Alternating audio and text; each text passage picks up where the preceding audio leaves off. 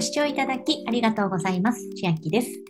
今日はファミペイ漏れなく半額還元のキャンペーンのお話です。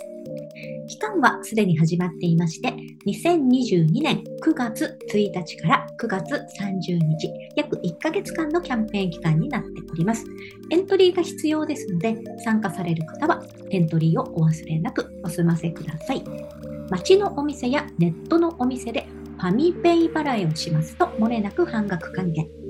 申請条件が2つ分かれていまして、まずファミペイ翌月払いに登録していない場合は200円相当が付与されますので、400円使っていただくと申請上限の最大200円相当が戻ってきます。そしてファミペイ翌月払い登録している方でしたら2000円相当が付与されますので、4000円使っていただくと申請上限の最大の2000円相当が戻ってきます。で、今回ファミペイ翌月払いというのにまだ登録していない方で、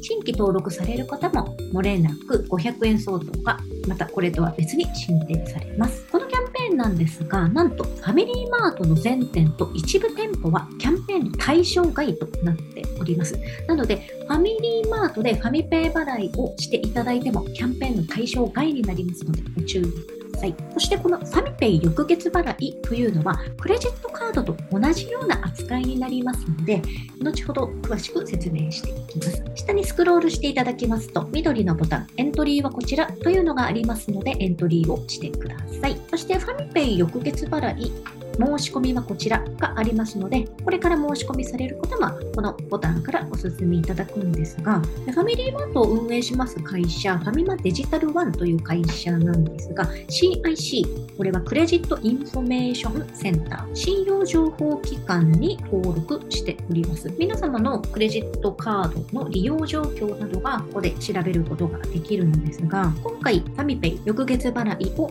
登録申し込みしますと、まずこの人は支払い能力があるのかなどの情報を CIC に紹介をして回答を得ます。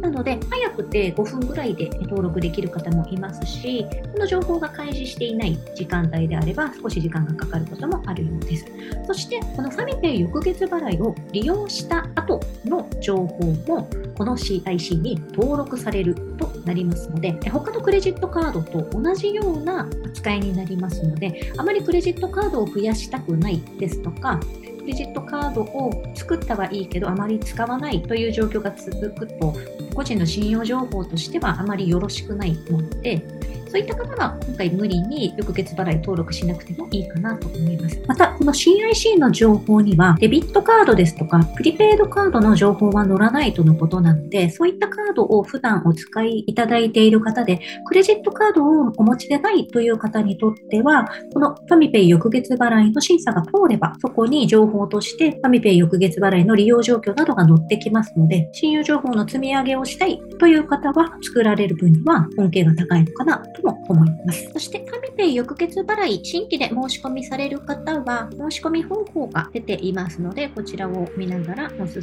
みください。実際これが私のファミペイの画面になるのですが、ファミペイのところをクリックしていただきますと、このファミペイの内訳が4行になって出ております。ファミペイ残高というのが一番上にありまして、その次ファミペイボーナス通常、これは通常ポイント、次ファミペイボーナス期間限定、これは期間限定のファミペイボーナスで、一番下4行目にファミペイ翌月払い利用可能残高と出ています。私も以前このファミペイ翌月払いというのを登録していて、キャンペーンごとに使ってはいるんですが、私は利用可能残高っていうのを5000円に設定してるんですけど、今回なんと支払いに関してここの翌月払いを使わなくてもいいというキャンペーンになっております。なので登録さえしていれば、または登録これからして審査が受かれば、翌月払いの枠を使わなくても期間限定のボーナスがあればこちらを使うこともできますし、通常のボーナス使うこともできますし、残高を使うこともできます。で、私は今ポイントが全然ないんで、2000円分はこの残高のところから減っていく状況なんですけど、翌月払いを使いたいという場合はむしろこのファミペイ残高があるとファミペイ残高から消費されてしまいますので、そこだけご注意ください。今回の